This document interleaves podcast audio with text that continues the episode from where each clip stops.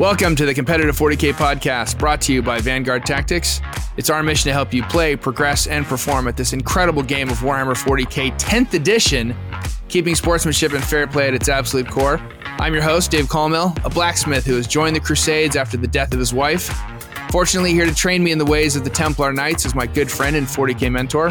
He's the founder of Vanguard Tactics and the noble knight that we all aspire to be like.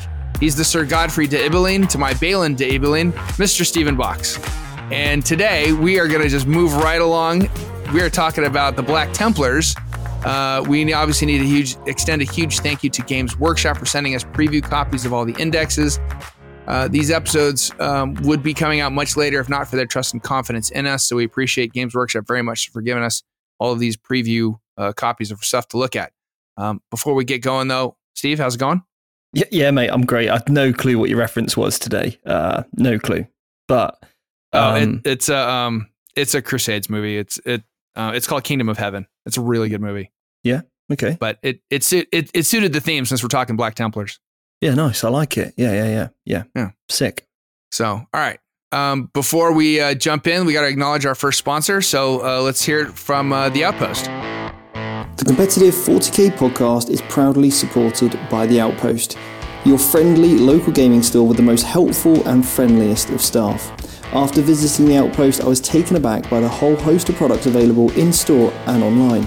With awesome discounts, gaming tables, and a huge range of terrain for different game systems, the outpost is certainly a great place to hang out and hobby. Check out www.the-outpost.co.uk or go and visit them in store. All right, ladies and gentlemen, thank you very much. Uh, we, uh, don't forget to give us a like, share, subscribe, leave us a five star review on whatever uh, podcast uh, program or app you're using to listen to us on. Uh, we appreciate you very much. Uh, we have got Steve and I talked. We've got so much contact. We're just going to steamroll right through these so we can get to all of these. We've got a lot to cover, obviously, with all of the faction indexes that that have been gifted unto us. So today we're going to talk about, like I said, Black Templars. Um, Steve, what what should people expect to get out of Black Templars? So for me, the Black Templars have always been your kind of mass marine army. So your foot infantry um, that really excel in combat. That is their you know real special thing about them. That they should hate psykers.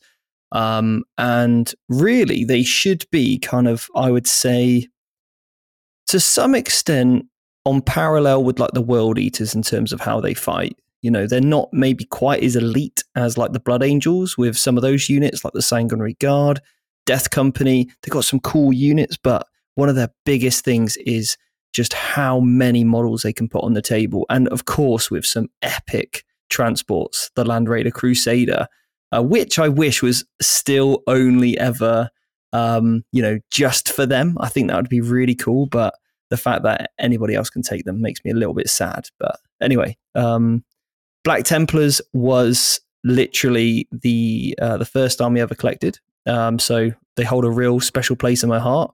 This was the the like the kind of army book in which um, I remember being like third edition. I think they were kind of the the poster boys of the game.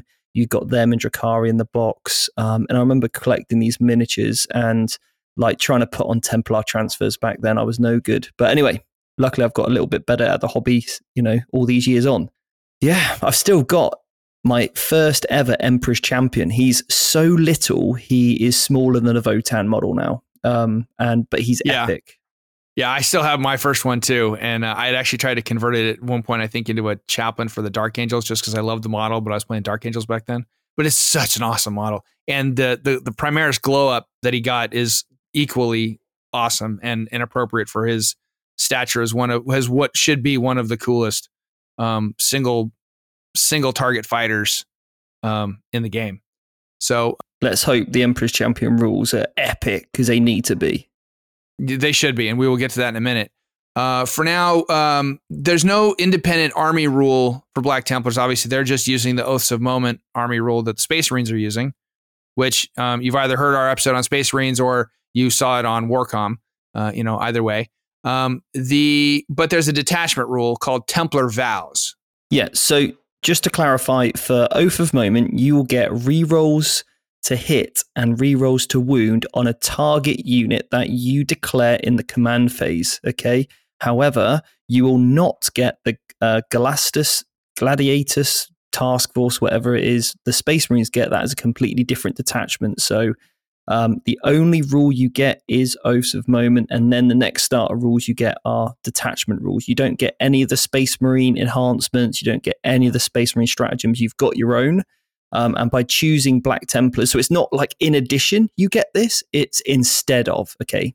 Yeah, which is frankly, I think it's good. I it's funny, we, you know, we we've been talking all about simplified, not simple, and all that. And just in the last couple of weeks, um, uh, my son decided he's been getting more and more into 40k. He decided he wanted to try out Blood Angels, um, and so we were doing that. And he was looking at he just we set up a game. We're proxied a bunch of models, and he's looking at the the Blood Angel Codex, and he's looking at the Space Marine Codex, and there's so many stratagems. He's it's complete information overload. It's it's cranial lockdown. He has no idea what to choose.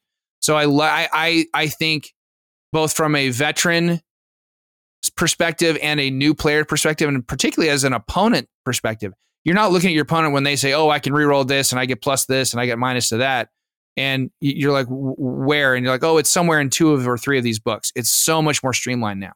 So I like the fact that the Space Marines are not your Templars and the other chapters are not going to get everything in the Space Marine Codex plus. It's just if you're playing Templars, you're getting Templar stuff. That's it. You get Osa Moment and whatever's in the Templar book. Yeah, perfect. That exactly. That, that I agree completely. So, Dave, before we actually get into the vows, though, I need to tell you about some restrictions if you're playing a, a Black Templars army. You cannot include any Adeptus Astartes psykers. okay? So that means you can't take your librarians or anything like that, which is very obviously thematic. But I don't see anything here that you couldn't sneak in an Inquisitor if there's any potential ally options. So that still could be on the cards. Um, also, uh, it does say here you can't take any gladiator lancers, reapers, valiants, impulsors, repulsors. Later on, when we get to the units, you'll see that a lot of those actually have their own data sheets and they're called Black Templar Gladiator Reapers. Essentially, it's everything you know, but they come with a multi melta included. So there you get some extra guns if you're a, a Black Templar, basically. Got it. Okay.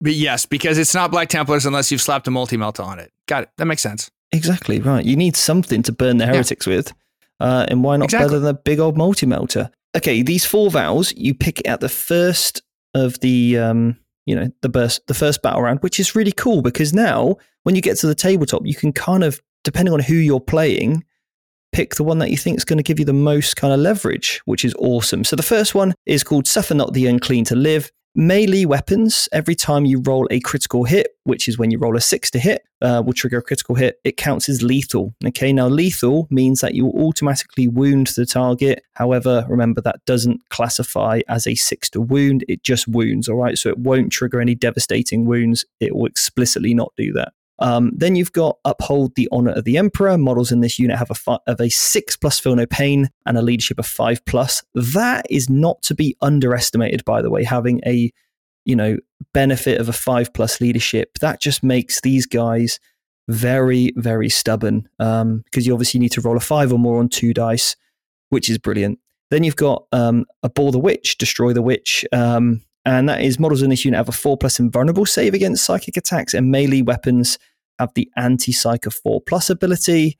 And then finally, accept any challenge, no matter the odds. Uh, you basically get sustained hits, one in combat. So, sustained hits, every time you roll a critical hit, it will count as an additional hit. Okay. So, Dave, my question to you which one of those four, right off the bat, are you leaning towards? Lethal hit, six plus feel no pain, and the better leadership, four plus invulnerable against psychic attacks and anti psyker four plus or sustained. Which one is your favorite?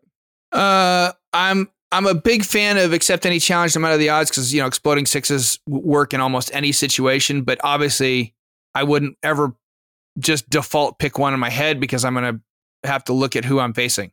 Okay. It's it's absolutely going to be mission dependent or opponent dependent rather. Okay. So later on, when we get to like the combos and things, I've got I actually think you do pick one and have one in mind. And you're going to say the lethal hits? And I can convince, hopefully, Dave, I can convince you otherwise that maybe going into a game with a game plan is probably a good change. The only one I think is a curveball is the Destroy the Witch, the anti Psyker 4 Plus, because units such as like Be'lakor all of a sudden becomes a lot easier to wound when you're wounding Be'lakor and you know Right. some some other big old uh, Tzeentch characters on a four plus. So if it may be against Nids and they've got loads of monsters that have the psychic keyword, maybe that's when you start looking at those types of abilities. But for me, um, I, well, hopefully by the end you'll know which one I like the most. All right.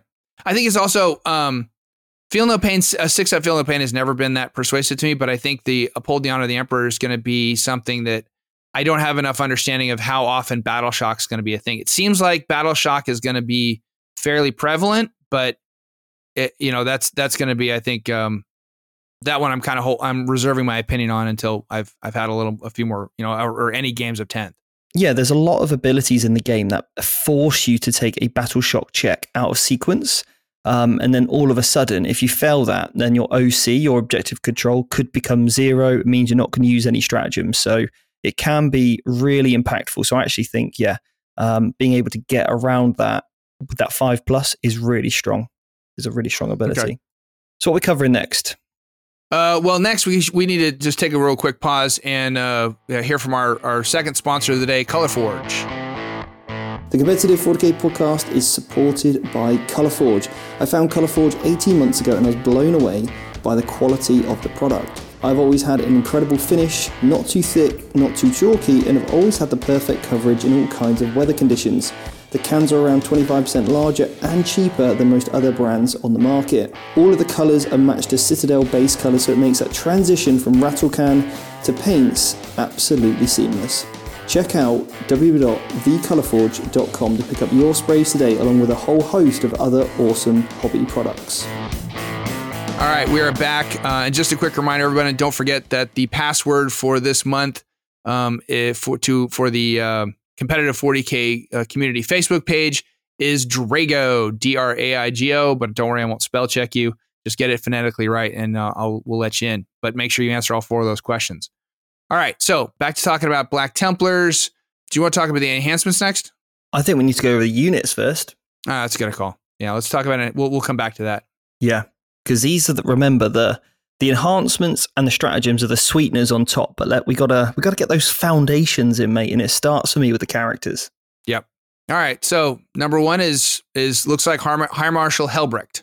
What an absolute beast he is. Okay, so um, this guy uh, for me is an auto include. Okay, is absolutely Really? phenomenal. Yeah, I, I mean his his melee profile has got two types. He's got twelve attacks or six attacks. His six attacks profile I love. It's hitting on a two, strength eight, minus three throughout three damage. I mean, what's not to like about that? True. Now he can join Assault Intercessors, Intercessors, Primaris, Crusader squads, or Sword Brethren. For me, I think he goes in the Primaris Sword squad, uh, Primaris Crusader Sword squad, and I'll come on to why later. But you add this is what he does while he's leading a unit. He gives plus one strength to all melee weapons equipped in that unit. Okay, and each time um, a successful hit of a five plus triggers a critical hit. Okay, so earlier when you mentioned about your sustained hits, Val. Um, now, if you Yeah. roll a five, you're going to get an exploding hit. All right. Very really nice. good, really good. Yeah. Um, and then he's also a high marshal. Basically, he, he can do some mortal wounds in combat as well at the start of the fight phase. What's not to like about a few extra mortals? All right. Hey, I'm I'm a huge fan of my uh, Votann champion charging in and doing some mortals. So yeah, if you can do it at the start of every fight phase, regardless of whether or not you charged, that should never be. especially if you roll a six and get do D three plus three mortal wounds. That's legit. That's good. Yeah. yeah, I think that's really good. So we've got him. Okay. Then if we go down to Grimaldus next, okay. Uh, now remember, you can still take other chaplains and captains and lieutenants and all that kind of stuff in the Space Marine book. But I think for me, these are auto include. So this guy, Grimaldus, he's also an auto include as well. Um, he's got a Crozius that's slightly better than most others. It's strength six, minus two, two damage. Um, but he gives full rerolls to hit, baby. Um, so whatever unit he's joined, get full rerolls to hit. Now this is amazing when obviously you're you know combining that when you're fishing for sixes, when you're looking for those critical hit rolls to either get sustained hits or lethal hits. I think he's really really strong. And he also gets another ability as well in the command phase. You pick one of the three relics. Okay, so you can either uh, you can either you ready advance in charge. or fall back in All right. charge. Yeah, brilliant. You can have a five plus feel no pain ability, or you can improve the AP by your melee weapons by one. That's a lot of really usable flexibility. This affects the whole unit, not just him. Yeah. Whole unit ability. Yeah. So good. Yeah. and what what units can he lead? Similar to um, the boy Helbrecht, Assault Intercessors, Infernus squads. I don't know why you'd ever put him there. An Intercessor squad, Yeah. again, not sure why. Uh, he cannot join the Sword. Oh, he sorry, he can join Sword Brethren, and he can also join Crusader squads. Now, the Sword Brethren, just for your a little bit of an FYI, they are kind of those really cool knights that you see. They're, they're kind of like Blade Guard equivalent, but without the swords. But we're going to come on to those shortly. All right. And remind me again, can you have more than one character lead a squad? No, right? these two so the first one um helbrecht okay so he's called uh, high marshal helbrecht he's essentially a, I suppose like an equivalent of a um chapter master uh, and grimaldus is a chaplain okay but for now these cannot join the same unit Okay. I didn't think so, but I, I couldn't remember. Okay, so next up, you've got the Emperor's Champion, Sigismund. is. Sigismund reincarnated. Um, Yep. Now, I'll be honest, slightly disappointed with the Emperor's Champion. Oh. Yeah. It's unfortunate. Yeah. He's got a, an ability called Skillful Parry. So once per phase, when a melee attack is allocated to this model, you can change the damage to zero. But obviously, that only is going to work when the unit he's following or leading is dead. Right. And if your opponent's silly enough to charge him in combat. Right. Which was a bad idea because his black sword is almost on par with um High Marshal Helbrecht's sword. It's literally the same. His his sweep profile is uh, his sweep profile is uh, has two less attacks and one less AP. Yeah. But other than that, it's the same weapon. So Yeah. yeah, charging him in melee not a not a strong life choice. There is one distinct difference. Uh, he's got the black sword. His strike ability has the precision keyword, which does allow him, oh, it does. if he can go into a, a unit with a character, he'll be able to put all of his attacks on that character. Um, and when he does so, he gets plus one to the wound roll. So he's basically strength eight with plus one to wound. I mean, he's, he's good. Like eight strength eight, AP three, flat three damage. It's good. right. Yeah, yeah, yeah. He's he's he's good. He's he's not quite High Marshal Helbrecht, but he's legit. Yeah. And then he's got the Sigismund's Heir ability. What's that? The plus one to wound against characters. Ah, okay.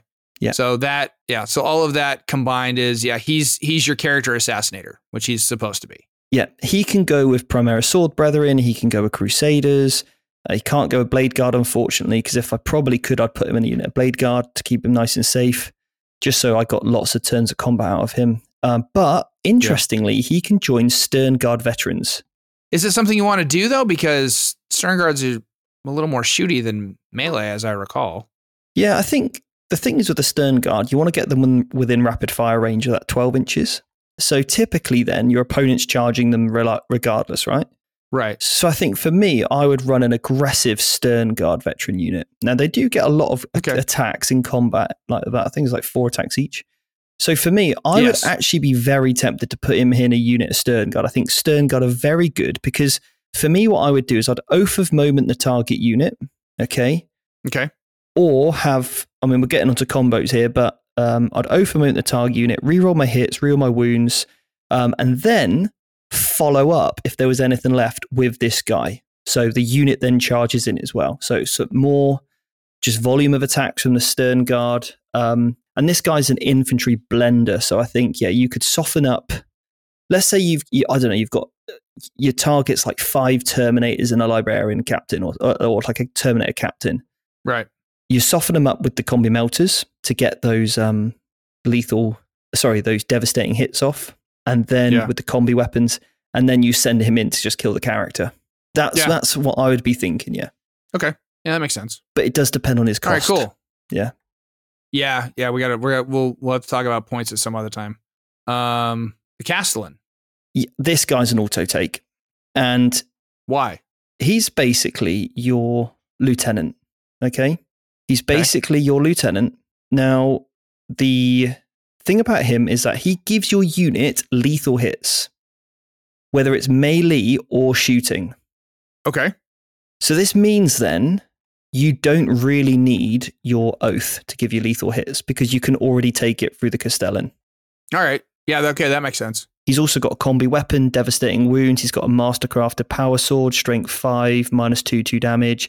And he allows you to shoot and declare a charge in a turn you fell back. So this unit's not getting pinned in combat. So he can also join other units that one captain or chapter master has already been assigned to. Okay.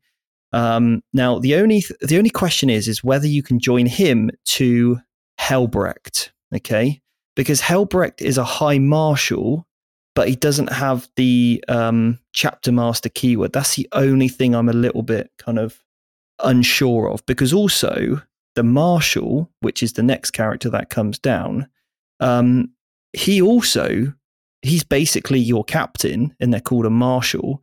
But for some reason, you wouldn't be able to put a Castellan in the same unit as a marshal. Rules is written. I hope that is uh, FAQ'd in the future so it works because you're basically your chapter master is um, Helbrecht and your captains are marshals.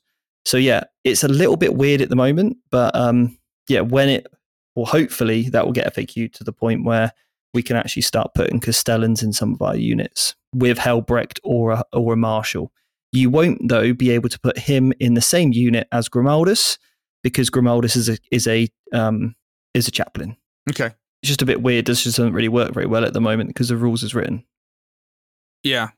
Yeah. The the which which leaders go into which squads is going to be a little bit of that's gonna that's gonna give you a lot. That's gonna be an extra level of decision making in your list building. Yeah, basically, the marshal needs. That. You know, it'd be great to see him have the captain keyword, um, and Helbrecht have the chapter master one. Uh, but anyway, Yeah. so hopefully we'll, we'll see that uh, in the future. Um, okay, so next up, we've then got um, the marshal himself. The marshal was, like I said, your captain, so he can you know pick a unit to have a free stratagem, which is amazing, and and already if you've already used that stratagem in that same phase. Um, and once per battle at the start of this fight phase, basically you can have three extra attacks and you have devastating wounds. Now, this is the one time you probably don't want this combined with your lethal hits because obviously then every time you roll a six to hit, you're denying yourself the opportunity to get a devastating wound. But this would be amazing with sustained hits. Yes. Yeah. So if you're going to use this marshal, then when you're pick, you're gonna when you're picking your Templar vows, you're probably going to veer towards the sustained hits and not the uh, Lethal. not the lethal hits. yeah. Yeah. Exactly. Yeah. Um, and then we're onto the unit. So you've got the Primaris Crusader squads. Okay, so these are brilliant. You know, you get different assortment of weapons. Um, and what I love about these is you can basically take a unit of 20 Marines, Dave. 20 Marines. Yeah. That's a that's a that's a lot of uh, there's a lot of wounds your opponent's going to have to chew through. Yeah, They've all got the rule, which means you can re-roll the advance and charge rolls for this unit as well, which is brilliant. Yeah. Oh, and I see they've also got the scout six inch um, rule too. Yes, incredible. Absolutely incredible. Yeah. That's awesome. Yep. All right. And then you've got um, the regular Crusader squads. Um, again, you can take these in massive units of 20 as well. These are like your firstborn. They've got loads of different weapon options. They don't get the scout though. no, they don't. Bit of a shame. They they can still reroll their advance and charge rolls, but no no uh, scout roll. Yeah. So all right, interesting. I think you just take the Primaris ones. Unless Yeah. the points are significantly cheaper, because it'd have to be by not losing on that scout move, right? Oh yeah, absolutely. Yeah, that scout move is going to be huge. Being able to to do a, a first turn jump onto an objective or or dive into cover or something. Yeah. Yeah. Free game. Yeah. So, Primaris Sword Brethren, this is for me the standout unit in this book. I think it's exceptional. This is your Blade Guard equivalent. You can take up to units of 10 of them. Sorry, up to 11, because you can have a Castellan plus then 4 to 10 Primaris Sword Brothers. Um, you can have a range of different weapons, but you can only take one combi melt, only one combi weapon though. Um, and I think you can take a Thunder Hammer as well in the list. But they've got an incredible rule. At the start of the fight phase, you select one of the following effects to affect the unit. You can have plus one attack, or you can have plus one damage. That anytime there's any kind of flexibility like that, I- I think it's great. Plus one attack if you're dealing with something more horde like, and plus one damage if you're dealing with something a bit more elite. I, that's fantastic. Now, you use the Mastercrafted Power Sword. It's four attacks, so it could be five, hitting on twos, And obviously, you're having Grimaldus with this squad, so you're hit, basically hitting on twos with four rerolls to hit. Strength five, minus two, two damage, or it could be minus two, three damage. And remember, Yeah. Grimaldus could Grimaldus could give you plus one AP on this as well. So it could be strength five minus three, flat three damage. Yeah, Strong. yeah, that's awesome. Very strong. That's Yeah. real good. Like when you're going up Now, against it- like go on, what are you gonna say? Oh, I was gonna say, is there is there a rule, and maybe I missed it, that um you can't take Primaris Sword Brethren and Blade Guard in the same list? No, you can take both. Sweet. Okay. But all those characters we mentioned earlier, like Helbrecht and Grimaldus and the champion, they can't join Blade Guard. Right. Yeah, you couldn't stick any Black Templars characters in them, but if you wanted to throw out a couple small squads of of uh, Blade Guard, you could do that too. Just- you just- If you just wanted to go for a certain sword and shield theme. Yep. Or So- you could just take a captain with a shield and make him like your Blade Guard captain. You could also take like Yeah. a Blade Guard equivalent lieutenant, or you could put a Judiciar in as well. And remember, Judiciar gives you the fight first keyword, meaning that you Yeah. have to shoot then. You just have to shoot the Blade Guard. You cannot charge them because they'll fight before you and they will absolutely tear your face off. So um, I think, you know, six Blade Guard and a Judiciar could be a strong, cheeky little combo as well. Yeah. Nice. Very cool. I also think it's interesting that uh, that chain swords are for at least for the sword, for the sword brethren, the, the chain swords are only hitting on threes. They get one extra attack, but they're only hitting on threes. Yeah. Whereas the mastercrafted power weapons are all hitting on twos. That just scream. Just take the power weapon. Just take the power weapon. Th- yeah, exactly. And I think it's because that's primarily the kit you get in the box. Yeah, makes sense. Yeah, um, but it's not stopping people if they have other things. Now, for me, I just, you know, there's all the other vehicles here. I just want to give a shout out to the Redemptor because obviously, you know, why wouldn't you take one? Um, you know, I think with its transport, its transport capacity, um, the fact that you've got the two massive flamers on there, they just look absolutely cool as hell. So, um, yeah, I definitely think loading up some guys and some Crus- Land Raider Crusaders is certainly the way forward. But yeah, that that's pretty much an overview of majority of the units in the Black Templars book. Yeah. Everything else is just all those tanks that we mentioned, the gladiator tanks and um, the other quote unquote Primaris tanks, um, which don't have the Primaris keyword anymore, which is nice. These and these all, like you said, just have somewhere uh, in their data sheet they have an extra multi melta. Yeah. because Black Templars. Yep. Um, cool. Yeah, no, I think I think that it's that the the the Black Templars are going to be real. Uh, on they're they've stuck to their brand for sure. Yeah. So, uh, you want to go back and talk uh, enhancements or stratagems next? Let's do it. Yeah, let's talk about some of the enhancements. Okay, that again, there's four as Okay. usual. Now, what I really like about these, they are all themed based on the vow that you took. So you basically get an ability for yourself. Okay. And if you took that vow, you get another ability. So remember, if you were to take four of these, that if you were to take, let's say, three of these four enhancements, you're only ever going to get the second ability once, right? Because obviously the other two are not going to be in use because it's not active for your army. And that's a really important distinction. The vow has to be active for your army, okay? Mhm. So the first one, um, it's called Perdition's Edge. Um, you basically get plus one strength and plus one AP on your melee weapons. And if you've gone for the, um, you know, lethal, the lethal hits variation, you get plus one attack as well, which is okay, but that's only on the bearer. All right. The next one right. is Witch Seeker Bolts. The range weapons have precision and anti psyker 4 plus and devastating wounds. Okay, well, that's not bad. Um, you know, that's okay. Now, most of you guys are rocking around with a combi weapon anyway. Um, you'd want a really good high damage gun to actually make this relevant. And then if the, you know, Abhor the Witch vow is taken, then each time your unit, each time the bearer makes a ranged attack that targets psykers, you can re-roll the hit and the wound roll. Okay, well that's kind of good, but it's only going to affect him. Yeah. Yeah. I'm trying to think of how the precision and the anti-psyker and devastating wounds. Yeah, you you definitely, like you said, want that might be good if you're maybe rolling. Well, it's only the bearers. It's, it's all yeah, it's all only on the bearer, so it's okay. But I mean, maybe if you're just for the one character, if you know you're going to be dealing with something psychery. Yeah, exactly. Um, but right. it's you know it's situational. It's one of those Yeah. like if it's cheap, sure. What? And you had some points left? Sure. Put it on a guy with a decent damage output on his weapon, maybe. Um, yeah, something like that could be okay.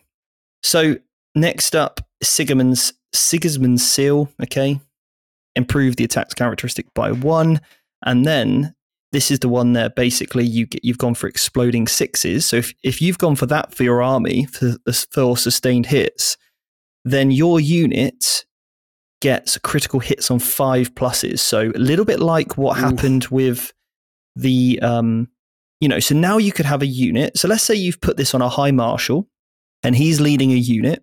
Um, or let, no, actually, I think rules is written. Let's go with a captain. Go with a captain. Put this on a captain so then he's now going to trigger the a five plus is going to give you a critical hit, which means you'll get exploding sustained hits on a five and a six. Then, if yep. you put in a lieutenant or a castellan in the unit as well, which also gives you lethals, that means every five and six is also giving you lethal hits in addition to sustained hits on fives and sixes. Yeah. And you put that on a squad, uh, on somebody who's going to be leading a squad of a, t- a 10 or 11 man squad of sword brethren and give them their plus one attack. Um, uh, what'd you call it? Um, vow, their plus one attack vow. You're gonna be putting out a just stupid amount of damage. Ah, the sword brethren. Yeah, yeah. if that, they do that, their their vow sworn whatever yeah power that gives them the plus one attack. Yeah, and you got you, every guy is putting out five attacks. Yeah, and you're exploding fives and sixes. Whoo! I like it. Yep, so you could put the Castellan, hopefully, like we said, it just needs a little bit of an FAQ on that so that a Castellan and a Marshal could go together um, in those Sword Brethren units. So, yeah, that would be pretty cool. Because I'm not sure if you can join a captain to sword, so just a regular Crusader squad. Let me just quickly check. If a character from your army can lead, okay, yeah, so Crusader, your Primaris Crusader squads have the same sort of keyword as intercessors. So anybody that could join an intercessor squad can also be attached to a Primaris Crusader squad. So yeah, a normal captain and a normal lieutenant to do this whole combo could that could work on a unit of those 20 guys, but they cannot join sword brethren, okay? Okay. Um, but hopefully the Marshal and Castellan thing will get uh, tweaked because um, I think that's that's probably what should have happened with those because that's the type of effective roles they take. So next up, we've got the yeah. Bones. How do you pronounce that? Yeah, Tannhäuser. Yeah, okay, we'll go with that then. Yeah, I love this one. Uh, each time an attack is allocated to bearer, half the damage. Okay, that's cool. But this is what I love. While you're leading a unit, if uphold the honor of the Emperor vow is active for your army, models in that unit have a five plus feel no pain ability. So uh, this is the the one which is triggered on a six plus feel no pain. It now gets boost to a five up. Remember, Grimaldus also gives a unit five plus as well. So you could essentially have two units with a five plus feel no pain. Okay. And if you're rocking a, a couple of really big Crusader squads, that's going to give you a lot of durability. Gonna, you're going to get a lot of a lot of value out of your investment there. Exactly. Yeah, that's really what I like okay. the most. So um, I think definitely I would have Sigismund's seal and Tannhäuser's bones both in my list if I if I've got the points for it. Yeah, makes sense. Okay. Um, oh, is the uh, I didn't I didn't notice. I'm gonna scroll back down real quick. The Emperor's Champion is not an epic hero. Oh, he is an epic hero. He does have the epic hero keyword. So you're not giving him any. He's not getting any enhancements. Who's this? Sorry. The uh, Emperor's Champion. Yeah. Can you take one? So only one Emperor's Champion. Yep. So no, so no, so there, yeah, there's only the one, but uh, but if they have the epic hero, that also means they can't get enhancements, correct? Correct. Yeah. Yeah. Okay. They're um, enhanced. Because um, I was just trying to think of, I was yeah, I was good. I was just thinking that it would be really cool if you put the uh, Perdition's Edge on an Emperor's Champion just to make him really silly. Yeah. Um. Yeah. But okay. But that's a no no. All right. Uh. So let's talk uh stratagems. Yep. So the first one is fantastic. It's one CP. Uh, fervent acclamation. Basically, one one of obviously you know one character unit from your army. All right. Uh, when you select a vow that is not active for your army until the start of your next command phase. In this, you you have to pick this in the command phase though. This is like a you can't just do this reactively. It's a command phase ability. Um, and do get that right and make sure when you play against people, make sure they do that too and while the character is leading the unit, so if the unit dies and he's by himself, it's no longer going to work. Models in that unit gain the benefits of that vow in addition to the vow selected to be active for your army. So if you want a cheeky little sprinkle of six plus feel no pain for the turn, cool, you could have it. If you want a sprinkle of sustained hits, fine, you could do that. If you know you've got to go and put this guy into killing Be'lakor, cool, get the anti, you know, the anti psyker ability. I think it's really clutch, and I think it's what you need. So I, I love that. Okay. Okay. And the next one is no escape. Yeah, opponent's movement phase. Um, once space excluding vehicles monsters is selected to fall back, one of your units that's not within engagement range, you roll a d6, adding one to the result if accept any challenge, no matter your odds, is active for your army. On a four plus, they cannot fall back. Okay. Yeah, yeah, exactly. Uh, so, yeah, I think it's fantastic. So, uh, and must remain stationary. Otherwise, the unit can fall back, but you still make them make a desperate breakout test, which means they'll be rolling ones and twos and potentially dying. So, I think it's really good. Yeah, really pun- punishing your opponent for trying to run away. Yeah, and if you if you've gone All for right. that sustained hits uh, value you like, then it's on a three plus, which is really good. Okay. Yeah. So this is in your opponent's shooting phase. One adept starter user of your army that had one or more models destroyed. You can make a normal move up to d6, but it must end that movement closer to the enemy unit. If a the witch, uh, you just move six inches instead, but must move its ender closer to the enemy that just shot or the closest enemy psyker. So a little bit like the Black Templar, uh, uh, sorry, the World Eaters, Berserkers, which can currently in ninth edition move Bloodlust at you. Yeah. So it's kind of equivalent to that. It's kind of cool. Okay. And for one CP, you know, hey, I, you, you just shot at me. I want to, you know, I'm going to take this opportunity to move a little closer to that objective, or maybe, you know, Yeah. get one model onto an objective or something. Yeah. sounds good to me. Or just close that gap a little bit. Now it does make say a normal move, so that will mean you cannot end an engagement range though. Right. But theoretically, you could do that in the shooting phase, and then in the ensuing phases, you could heroically intervene. Correct. yeah. Right. Correct. Yeah. All right. Nice. All right. Cool. Uh, moving on. Uh, a, an oldie but a goodie. Armor of contempt. Yeah. So opponent shooting or fight phase, one of your units, um, yeah, basically worsen the AP by one. Yeah. But it's just one unit now, not the entire army. So Yeah. uh, and much more. I think it's a good. I think that's a really good ability to have, and I think it's perfectly suited to be a strat.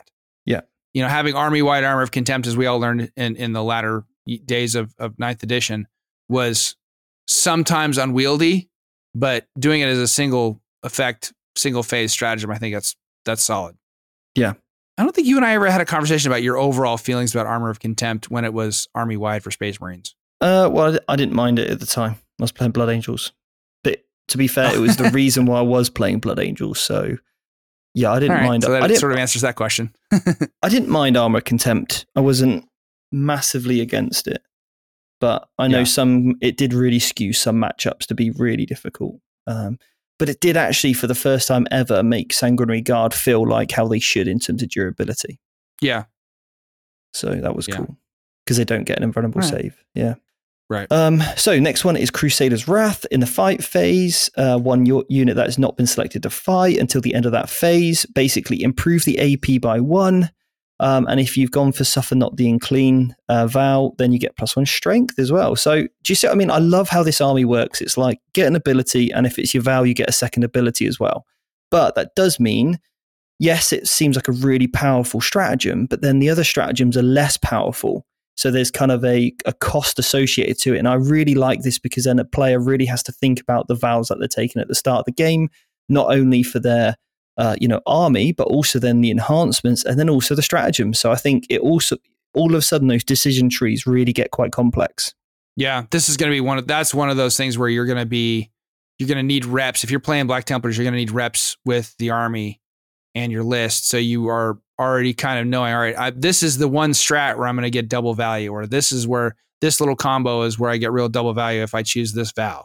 Yeah. So, Exactly. and the last one is Vicious Riposte. Yeah, that's it. Yeah, sorry, I was on the wrong page. Uh, fight phase, um, basically, uh, until the end of that phase, when your modeling your unit is destroyed, if it's not four, adding, uh, you know, plus one to if you've gone for uphold the emperor, or Honor the Emperor, which is that five plus or six, sorry, six plus feel no pain. Then on a four plus, you're going to be fighting on death. So that's brilliant. And you get you'll be doing it on threes if you've gone for uphold the honor the emperor vow. Yeah. All right. Brilliant. Cool. Super strong. And those are your six strats. Yeah. So um so so summarize for for me and for for our uh our listeners what's what how do you see the overall playstyle i know you had sort of mentioned earlier on that they're very infantry heavy but what's how would you how would you encapsulate the overall playstyle for templars? Yeah i think it's an army in which is going to really swarm the board with of mount the models that it has and when it does so it's going to have great board presence. Um, i think with how easy it is to get the benefits of cover with you know a three plus save on the majority of your models um, and we're you know then starting to push units to have a five plus feel no pain i think which is going to be quite reliable on two units consistently with enhancements in grimaldus um, and then with obviously some very durable transports the army's going to have fantastic board pressure. So if you really are looking to you know swarm the objectives in those crusader squads are oc2 so if you've got 20 man units that's oc 40 before you start taking any casualties and before any characters. So I think their their overall ability to defend objectives is going to be great. I think their ability to deny your opponent um, and really uh, kind of sabotage objectives, um, which is what we call basically in the academy killing people off objectives.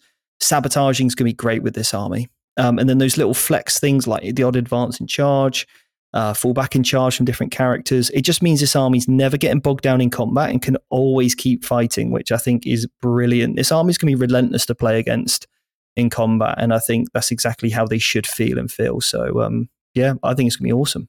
Very cool. All right. So, like you said, I, you know, my, my next question was going to be how does it score the primary? Obviously, it's going to score the primary by swarming the field. Yeah. Do you think that this is a, a an army that's going to want vehicular or dreadnought support, or is it you think it's just better off just to lean entirely into just go infantry all day every day? I, I do. I that's exactly what I would do.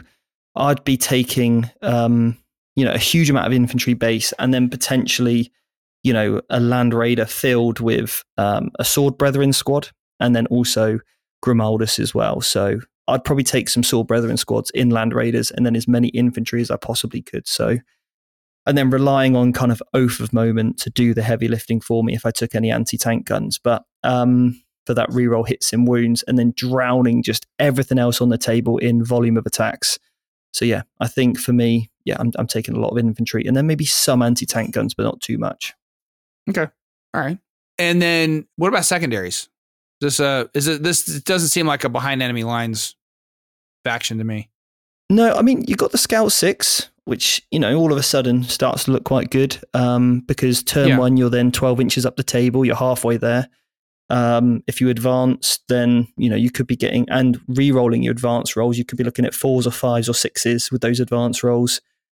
That's not bad. So turn two you're definitely making charges. So if you were to play a slower game for behind enemy lines and try and get it from turn two onwards yeah i think you could definitely do that. Um, you've got the potential here with decent killing characters to you know start sniping those out using the epic challenge stratagem in the core rules to get um you know get rid of those extra characters from your opponent so i think you could definitely take assassinate um, i think with the ability of lethal hits yeah bring it down is going to be also a good option so I think it's got potential. I don't know how well it would play at the tactical objectives where you've got to draw randomly, but I think fixed secondaries, this army is going to play well. Okay. All right, cool. Uh, so let's talk strengths and weaknesses. I mean, obviously the strengths are going to be melee combat in particular. Yeah. Um, and and some and some strength is somewhat of the movement with that scout six inch move, and um, you're not really standing back trying to get the most out of heavy weapons for the most part. So, uh, what other strengths are there for this faction? I think any horde matchup's going to work really well for the uh, Black Templars. Um, I think that's going to be great. I think it will do okay um, into light vehicle builds, but I think into really heavy, inf- uh, really heavy vehicle builds, it could struggle a little bit uh, because even the volume of attacks might not be enough. So I do think that's where it's going to start to struggle. But yeah, definitely strengths, horde, anti-horde army, uh, anti-board presence army. This army's got a lot of it.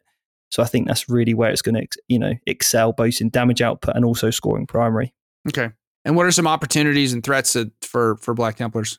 Opportunities and threats. I think threats. Um, it's hard really because if you've got two units with a five plus feel no pain, actually devastating wounds doesn't look that bad either. Um, but it doesn't have a huge amount of invulnerable saves in the list, so I think anything with a high AP is going to cause you a lot of problems. So as soon as you know units are touching the AP2, AP3, you know two to three damage, then you know you're all of a sudden going to start to just start to melt. I think really. Um, so yeah, high volume of attacks, but at that AP2 mark, strength five AP2, two damage is going to tear through this army very very quickly. I think yeah. So anything around there, whether it's shooting or combat, that's the profile you want to be worried about. I think.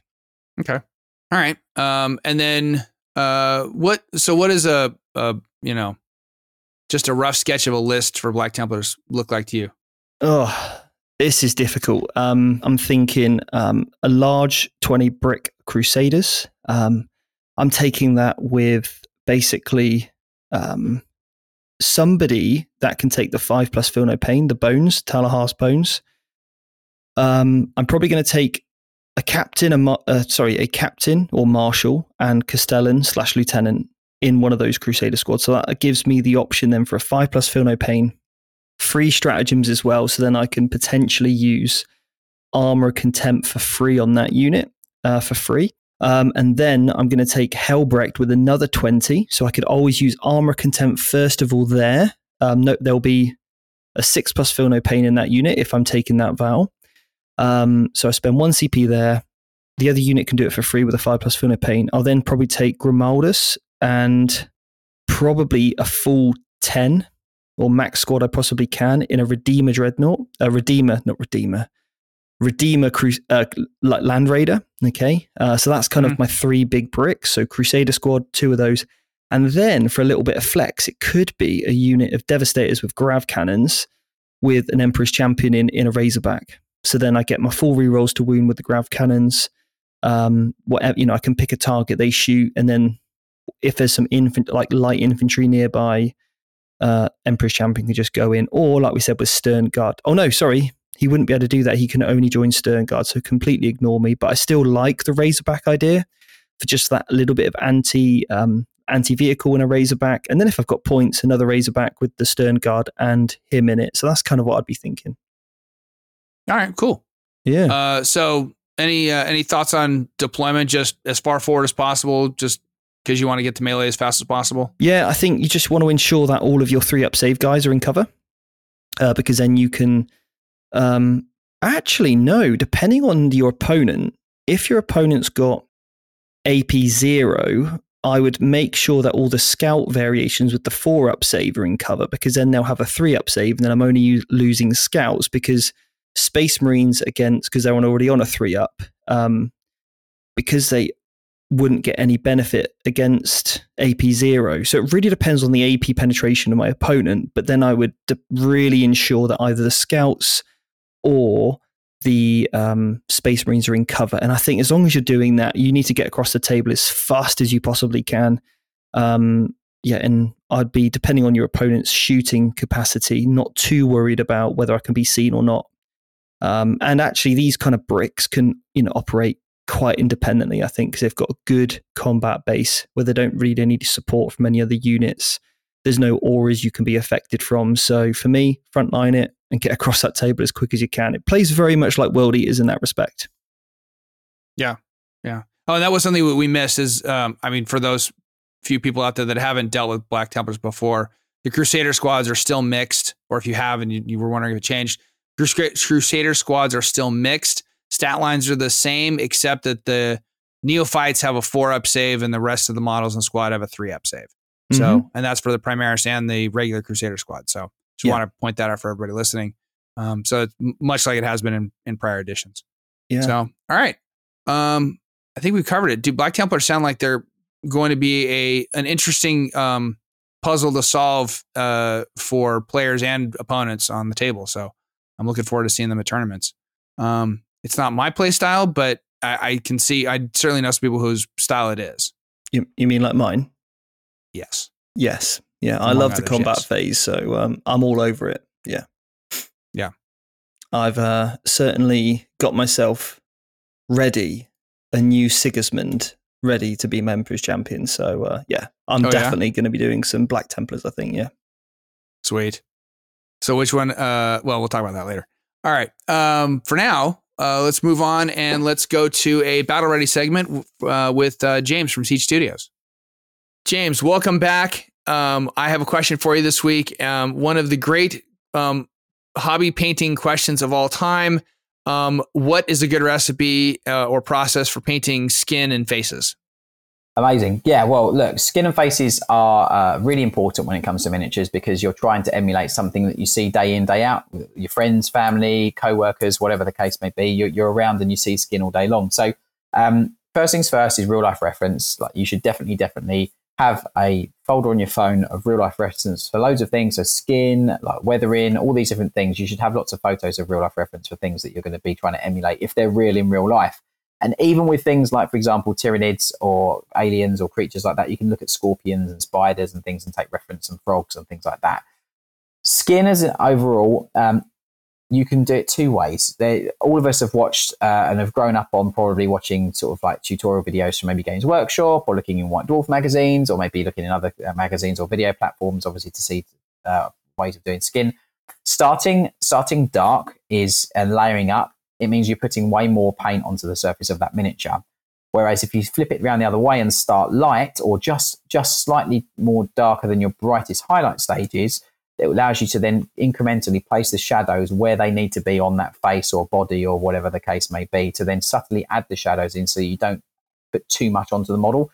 Especially with like faces, they have very, very tiny details that are quite intricate. And when you're starting dark and layering up and up and up and up with each of the incremental highlight stages from a dark point, is going to take way more paint to get to the brightest point. Whereas if you just start way brighter and subtly add the shadows into the recesses and shadowed areas, you're going to have much thinner paint on the surface of the miniature. And also the details are going to be more prominent and be more visible. And then all you have to do once you've set in almost like a slightly higher than a mid-tone, block it in with that, then do various levels of shading down to the darkest points on the face, and then do your final one or two highlight stages, you're going to have way more scope to add massive contrast on the surface of the miniature, as in like areas of the face that clearly are recessed, that clearly are shadowed, and areas that are clearly catching the face and clearly sort of brighter.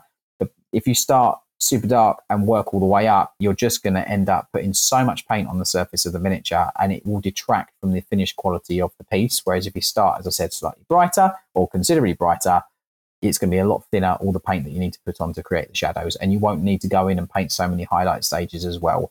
So that's, a, that's the best thing I would suggest. When it comes to lighting, I'd always recommend doing a light source from around about 90 degree angle, purely because uh, the sun is super high in the sky. And for a face, only the most prominent details like the bridge of the nose, the end of the nose, the tops of the ears, maybe the odd cheek would catch the brightest part of that of that light from directly above.